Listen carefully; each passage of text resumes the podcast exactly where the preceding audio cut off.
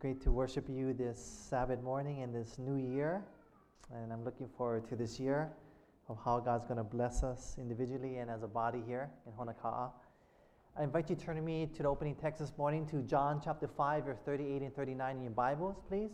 John chapter 5, verse 38 and 39. And we continue the series entitled Love's the Ultimate Love Story. And the sermon entitled this morning is entitled Love's Unlikely Enemies.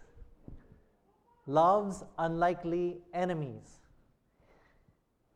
John chapter 5, verse 30 and 39.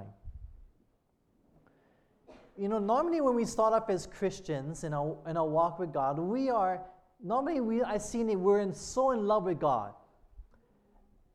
And then what I've seen in a lot of Christians, including myself, over time is that we move on from the basics of loving God, then we move on to bigger and better things. Is that not true? And I've seen it happen over and over in the lives of countless Christians that we think, oh, we moved on from the simple things and now we're going to move on to bigger and better things. But you see, beloved, God wants us to continue on in our Christian walk with Him as when we first began. For He always wants us to remain in Him and to remain in love with our God this morning. Amen? So this morning, let it be said of us this morning, like the song, that the longer we serve Him, the sweeter what? He grows this morning. Amen? Let us pray. Father, as your word is open, help us see great and marvelous things out of your word. In Jesus' name, amen. John 5 38 and 39. What did religious leaders think that they had when they searched the scriptures? John 5 38 and 39, the Bible says, Jesus said, And you have not his word abiding in you. He's talking to the religious leaders. He said to religious leaders, You don't have the word abiding in you. For whom he has sent, him you do not believe. And notice what it says in verse 39. He said to the religious leaders, You search the scriptures, for in them you think you have what? Eternal life. You search the scriptures, you study the scriptures, and you think you have eternal life. And it says, But they are they, the scriptures are they which testify of who? Of me. So, in other words, you search in the scriptures, you study the scriptures, and yet the very thing you're searching for, I'm here right before you and don't even recognize me. In other words, the church leaders in Jesus' time, they knew their Bibles. They knew the doctrines. They knew the standards. They knew evangelism. They made proselytes, Jesus said. They knew all the things, but the very thing they did, the one thing they did not know was Jesus Christ. And Jesus said, Jesus is the Word, and the Word is who? God, is God. The Word is God, John chapter 1, right? And John, 1 John 4, verse 8 says that God is what? Love. So, in other words, Jesus represents love this morning. Amen? God, or God is love. In other words, you search the scriptures, you study the word, you learn everything, you know the doctrines, you know standards, you know prophecy. But the one thing you do not know is that you do not know love. In fact, you do not know love so much that when love came and manifested itself in humanity, in real life, in action, revealed itself in action, on this earth, walking on this earth, when love walked on this earth, you rejected love and you killed love. Could this be said of us today? Could it be true of Christians today or Adventists that we may know the Bible, we may know the doctrines, we know the standards, we know prophecy, but we have not truly known love? Is my question this morning. Could that be possible this morning, beloved? I suggest it is. Now, turn me to another story. Turn to Genesis chapter 4, verse 2 in your Bibles. Genesis to Cain and Abel. Genesis chapter 4, verse 2. And the question I had, the first question, well, let's look at what occupations did Cain and Abel have? Look at chapter 4, verse 2, and the Bible says, Eve bare again another brother Abel. And then it says, and Abel was a keeper of what? Sheep. So he was a shepherd. Okay, and then it says Cain was a what? Till of the ground, so he was a farmer. Okay, so you have a shepherd and a farmer. Cain was a farmer and Abel was a shepherd of sheep, okay? And then so look at verse 3. When it came time to worship God, what did Cain and Abel bring? Notice the verse 3 it says, And in the process of time it came to pass that Cain brought of the what? Fruit of the ground, an offering unto the Lord. So, so he's offering, making, worshiping God within his offering to God, and he's bringing what he does best. He, in other words, he brought his best to God. And his best was fruits and vegetables. And he brought as a farmer his best to God. And he brought before God and he worshiped God with his best. Now, what did Abel offer? It says here, and Abel also brought up the firstlings of his flock and of the fat thereof. So Abel brought, what did Abel bring? Did he bring fruits and vegetables? No, he brought a, a lamb. Now, what did God require?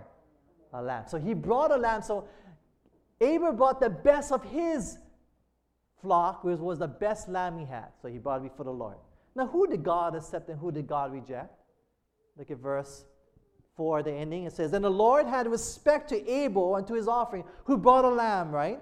It says, But unto Cain and to his offering he had not respect. God did not accept that offering, that worship from Cain.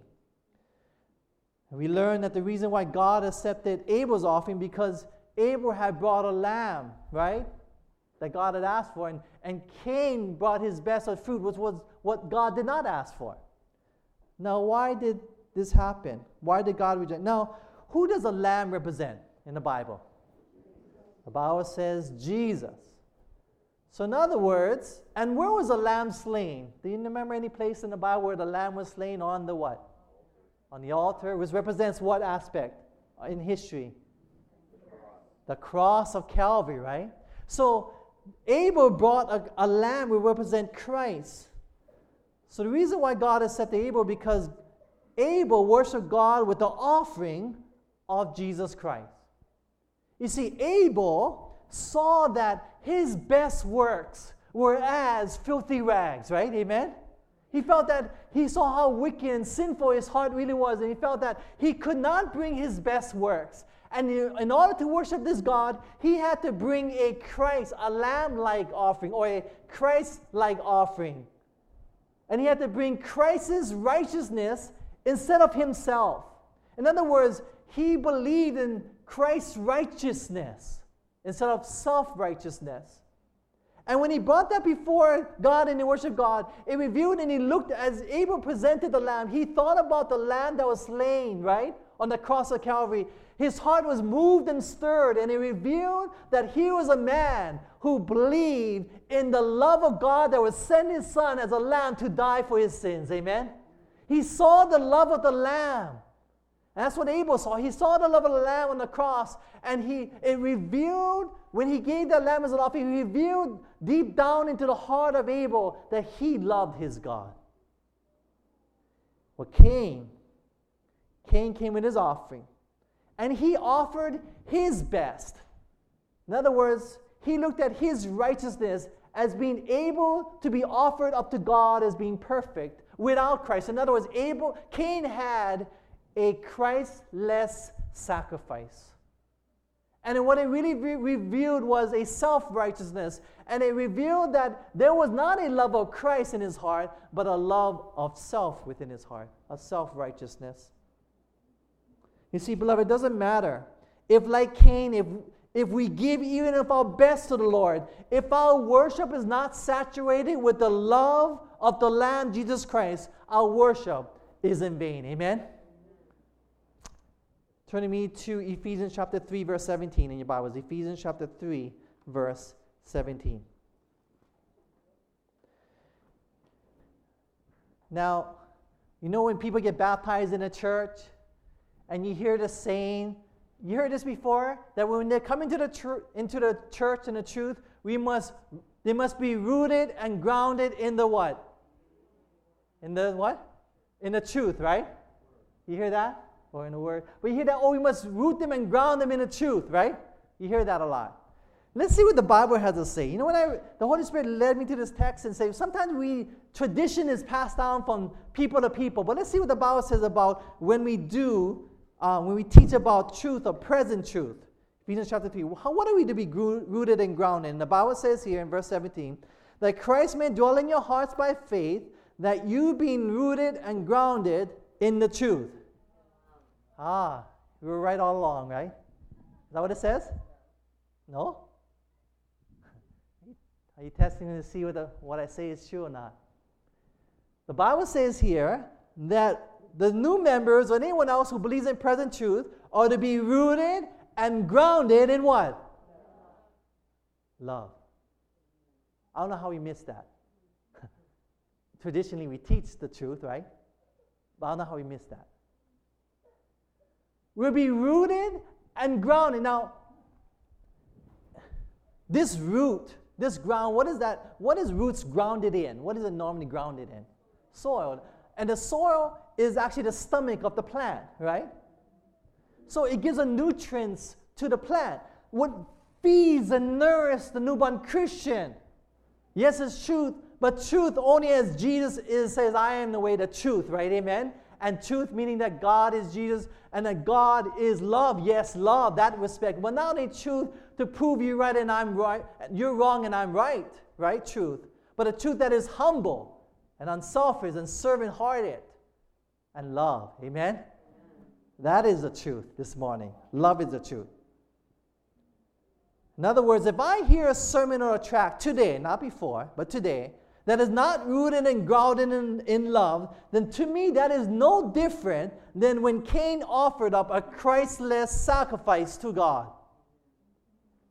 Rooted and grounded in love. Now, turn me to 1 Timothy chapter 3, verse 5. So we look at it, there's present truth. I hear about present truth, and I believe in present truth. And there's precious truth that's nice, but then there's present truth, but present truth needs to be founded and grounded and rooted always in love. That's clear this morning. Let me hear you say amen. Amen? Okay, turn to 1 Timothy chapter 3, verse 5. Let's see what the Bible had to say. 1 Timothy chapter 3, verse 5. What influence does one's home have upon the church? Okay, 1 Timothy chapter 3, verse 5.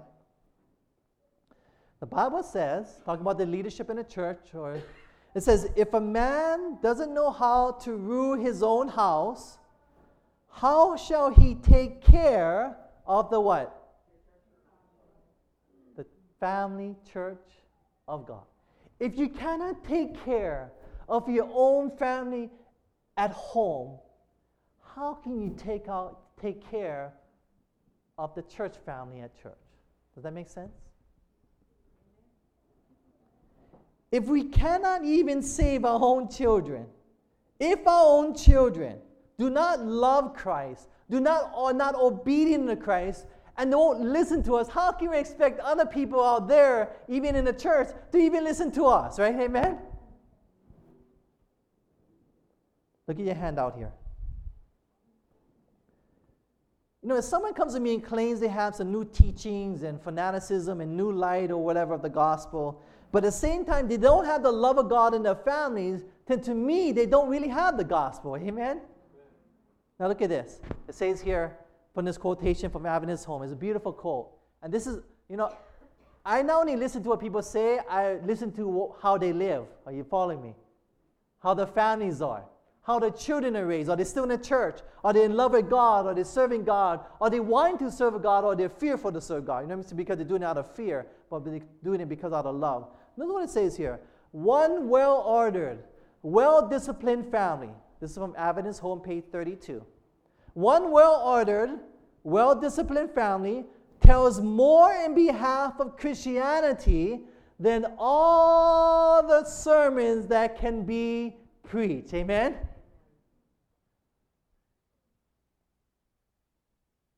Better I sit down, amen?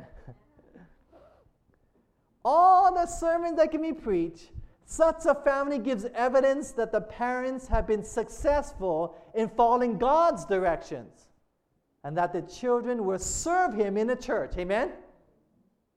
That's true Christianity. You know, true Christianity, uh, true Christianity is really us as living, walking epistles, the Bible says, right? Or walking Bibles where people known and read by all men, the Bible says, they can see your life.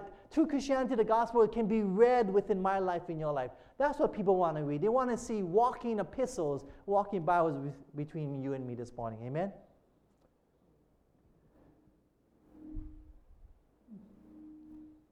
You know, there was a time that I met this, I was very good friends with this leader, very, uh, very much into present truth, new light. In fact, they were so much into present truth that they actually uh, felt so strongly, they felt that the Seventh day Adventist church had apostatized and that they actually went and started their own church. I have a lot of friends everywhere, you know.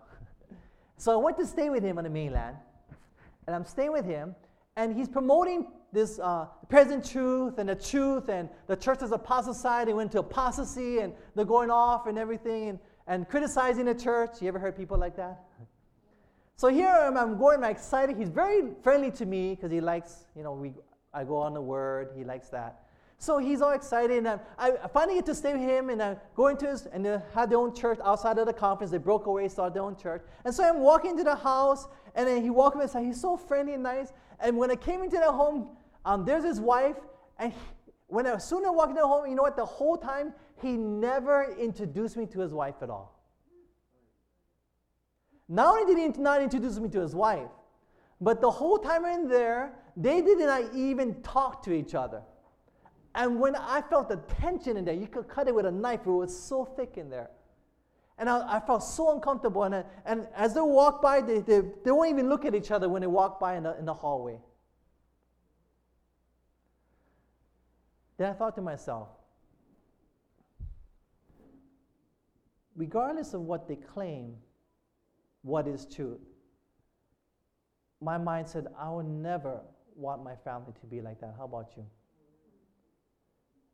And yes, they may be right about the truth, but just like the Pharisees and religious leaders, yes, they search the scriptures more than church members. They study the Word of God, they know the doctrine, they know the truth, but one thing they did not know, they did not know Him, Jesus Christ, who is the truth. Amen? That, that who is love because god is love. And that love did not pervade that home. And to me the gospel was in the family was in the home. And how was the children? And how was the relationship with the wife? And how is the family going? That's the question we need to ask this morning beloved. Amen? That is real christianity. It's in the home. And it doesn't matter what you profess. It doesn't matter how much you want to push and how much you're right and i'm wrong. And you can be right all you want. And you can take that with you. But i want to i rather take having a home that loves the Lord. Amen? That love each other. If you have to choose being right, and you can be right all you want, or me being loving, having love in a home, I'd rather have a home that's full of love. I hope that's your desire. And I know homes that one spouse, one church member likes to go home and preach to the non Adventist spouse what is the truth. But missing who is the truth. Turn to me to 1 Corinthians chapter 13, verse 2. 1 Corinthians chapter 13, verse 2. What does knowledge without love amount to? 1 Corinthians chapter 13, verse 2. Notice the Bible says here. The Bible says, and though I had the gift of what? Prophecy. In other words, we hold these prophecy seminars so you can understand prophecy, evangelism.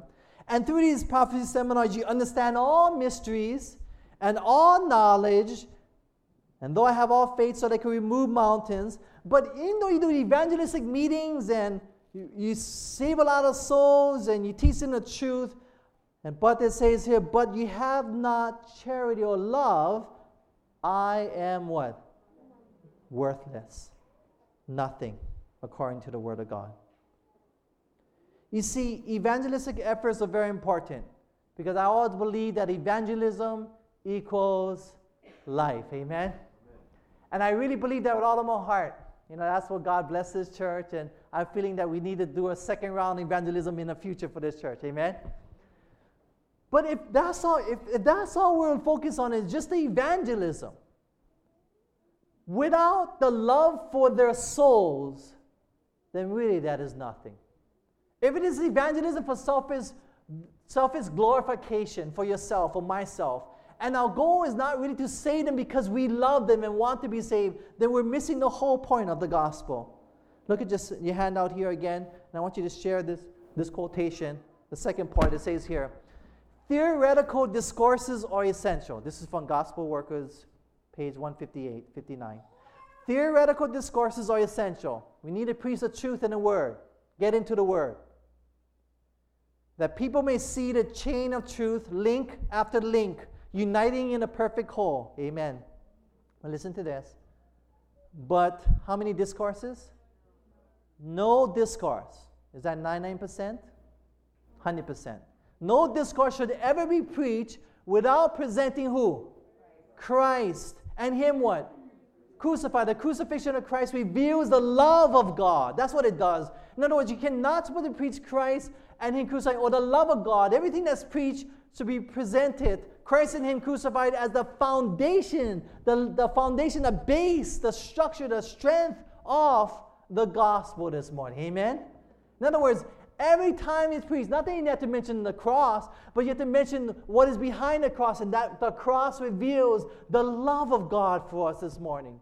Every time that's preached a crusade, every sermon that's preached in a crusade, every sermon that's preached in evangelistic meetings or in a church should always present how much God loves you this morning. Amen? And that love will motivate us to become obedient to His word. Because that's what God wants, is obedience. And the only way you can be obedient is to the foundation or the power of God's love. Amen? You know, I started off as a minister. I believed in the Word. I went into the study of the Word. I taught the Word. I went to evangelism. I went to the deep into the doctrines, upholding the standards, which I completely agree to even today. But one thing was missing, and this is the name of the sermon Love's Unlikely Enemies. I have got so caught up in the standards and the doctrines and the prophecies, I have left, or never even, I have left. I knew the love of God. I left the love of God. And these, I call them enemies of love. I got so caught up in evangelism and the doctrines and the standards so much, I forgot the whole purpose of these things and forgot about the love of God. Not realizing that the standards of God are there to protect our love with God. Amen? The doctors are there to reveal the beautiful character of God's love. Evangelism is there to reveal the great controversy of God's love against the evil wickedness and selfishness of Satan to the people out there who are starving to love and to be loved out there. Amen? That's the whole purpose. Not the point to get to build a church or to get more numbers or to get more people, or not so much to prove you wrong and then prove me right for selfish pride, but to reveal a God that loves you this morning. Amen. That loves them out there. To have these teachings, you know, that's why we voted in the church board I went to every single Bible study there is out there this last year. There were like 50 studies. And I, we revamped our whole Bible work program. And we found the studies that teach our doctrines and standards, but is saturated with the love of God. And these studies, I mean, the Bible workers are telling me now, we just started to get going. These are having amazing success out in the field. Amazing. The foundation that God is love this morning. I would like to share with you the story here in John. Turn to John chapter 4, verse 7 in your Bibles. John, the book of John, Matthew, Mark, Luke, John, chapter 4, verse 7. We're going to look at a story here this morning. The Samaritan woman at the well. Now, what did the woman of Samaria do? We're going to look at a few texts here. John chapter 4, verse 7. Notice the Bible says here. What does she want? There coming a woman of Samaria to draw what? What did she want to draw? Water. So she wanted water. That's what she wanted. So why do people want water? Because they're what? Okay, thirsty. So she's thirsty. She's thirsting for something. She's thirsting for water. She's very thirsty. Now, we find out later that not only was she thirsting for physical water, but she was thirsting for what? Spiritual water. In other words, the spiritual water of God, which is love, was thirsting and longing for love and to be loved. That's what she was wanting. And she was searching for this love. That's, but all she knew, she didn't know at that, that time that she was what she was thirsting for the spiritual water. But all she knew that she was missing something in her life. Something was missing, and she didn't know what she was looking for. But what she was looking for all her life was something called love this morning. Amen? Which is God, which is God, because God is love. Then what happened in verse 13? Let's jump down to 13 and 14. What did just say to this woman? So he says to her, 4, 13 and 14, he says, Jesus said to her, Whoever drinks of this water from the well, the physical water, is going to what? You're to, you're to thirst again. The physical water. And the water we drink down there in, in the potluck area. But 14 says, But whoever drinks of this water, the spiritual water that I give to him, would never thirst. But the water I give to him shall be in him a well of water springing up into eternal life. So he made a distinction between physical water and spiritual water. Because he knew spiritual water was satisfying. Look at verse 15. When this woman realized what she had been always longed for, what did she realize? She wanted this spiritual water. What did she say? Verse 15. She said, The woman said unto him, Jesus, Sir, give me this water that I thirst not, neither come to draw. Give me this water that you can't draw from a well, you turn it on a faucet Give me this water that will satisfy my heart. Give me this, this real spiritual water that is to love and to be loved. Give me this water. I want this water to Jesus. And then notice what happened in verse 16. How did Jesus respond to this, this request? Notice what it says here. He didn't say, okay, here's the water. Notice what he said. He said, Jesus said to her, Go call your what? Your husband and come. Before this woman could appreciate the spiritual water of love, she first had to deal with her vain, her own vain search for love. Are you following me? See, she wanted this love. And Jesus said, I can give it to you, but first I must direct to your issues that you're hiding. In your vain of searching your whole life, trying to find this love, in other men. So call your husband. And how did the woman respond in verse 17? The woman answered and said, I have no husband. Period. End of story. Keep it short. I don't want you going there, Jesus. This end of story, period. Nothing else. I have no husband. That's all I want you to know, right? You met people like that, you, you kind of hit a sore spot and they cut it short because they don't want you to go there, right? So Jesus was going there, he, he stopped him. But what did Jesus do? Notice what Jesus said. Jesus said, Yeah, that's right. You don't have any husband in verse 17. Then he says, For you have had five husbands, five divorces. And he whom you're with now is not your husband. You're living in sin.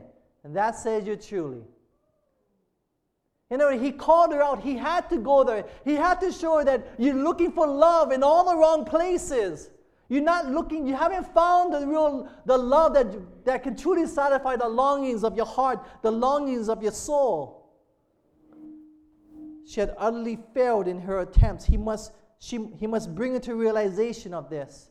Now, what did the woman then do? Now, notice what happens next. He pulls out the issue. He pulls out that she's searching for love. She's failed in her relationships, one after another after another. She's attempting to find this love, has never found it. And now he pulls it out and calls her on and tells you you had five marriages, five divorces, you're living with your boyfriend who's not married, and you're living in sin. What you gonna do? Notice what she did. The Bible says here next, John chapter 4, 19 and 20. It says, The woman said unto him, Sir, I perceive you are a prophet. Our fathers worshipped in the mountain and you say that in Jerusalem is the place where men ought to worship. Now, what does that have to do with actually her five husbands and five divorces and I'm living in sin? What does that have to do? She changed the subject. See, when this message that Jesus shared with her got a little bit too close to home, she quickly changed the subject. For she brought up a theological, notice what she brought up. She brought a theological dispute, beloved, as to who was right. Were the Samaritans right? Were the Jews right? In other words, she wanted to argue theological issues so she could actually detract from the real issue of the emotional and the mental pain and lack of love within her own life. Amen? You see, when people do not have the needs of love fulfilled by God, they often tend to dwell upon issues so as to distract others and their own mind away from their inner pains. Show me a person who likes to get involved in fanaticism and sensationalism, and I will show you someone who comes from a broken home. Show me someone who goes off on these different teachings of present truth or doctrines, and I'll show you a new light. And I'll show you someone who has had relational problems. Show me someone who likes to dispute and fight over theology, and I'll show you someone who never felt loved by their father or their mother. Just like the Samaritan woman, there are many out there who detract from the real issue, which is the fact that they have been looking for love and to being loved in all the wrong places and never been satisfied. Now, notice what happens in 28 and 29, 29. What happened when a woman finally found this acceptance and love by Jesus? Notice the Bible says in 28 and 29. The woman then left her what? Water pot. And went away into the city, says to the men, Come see a man which told me all things that ever I did.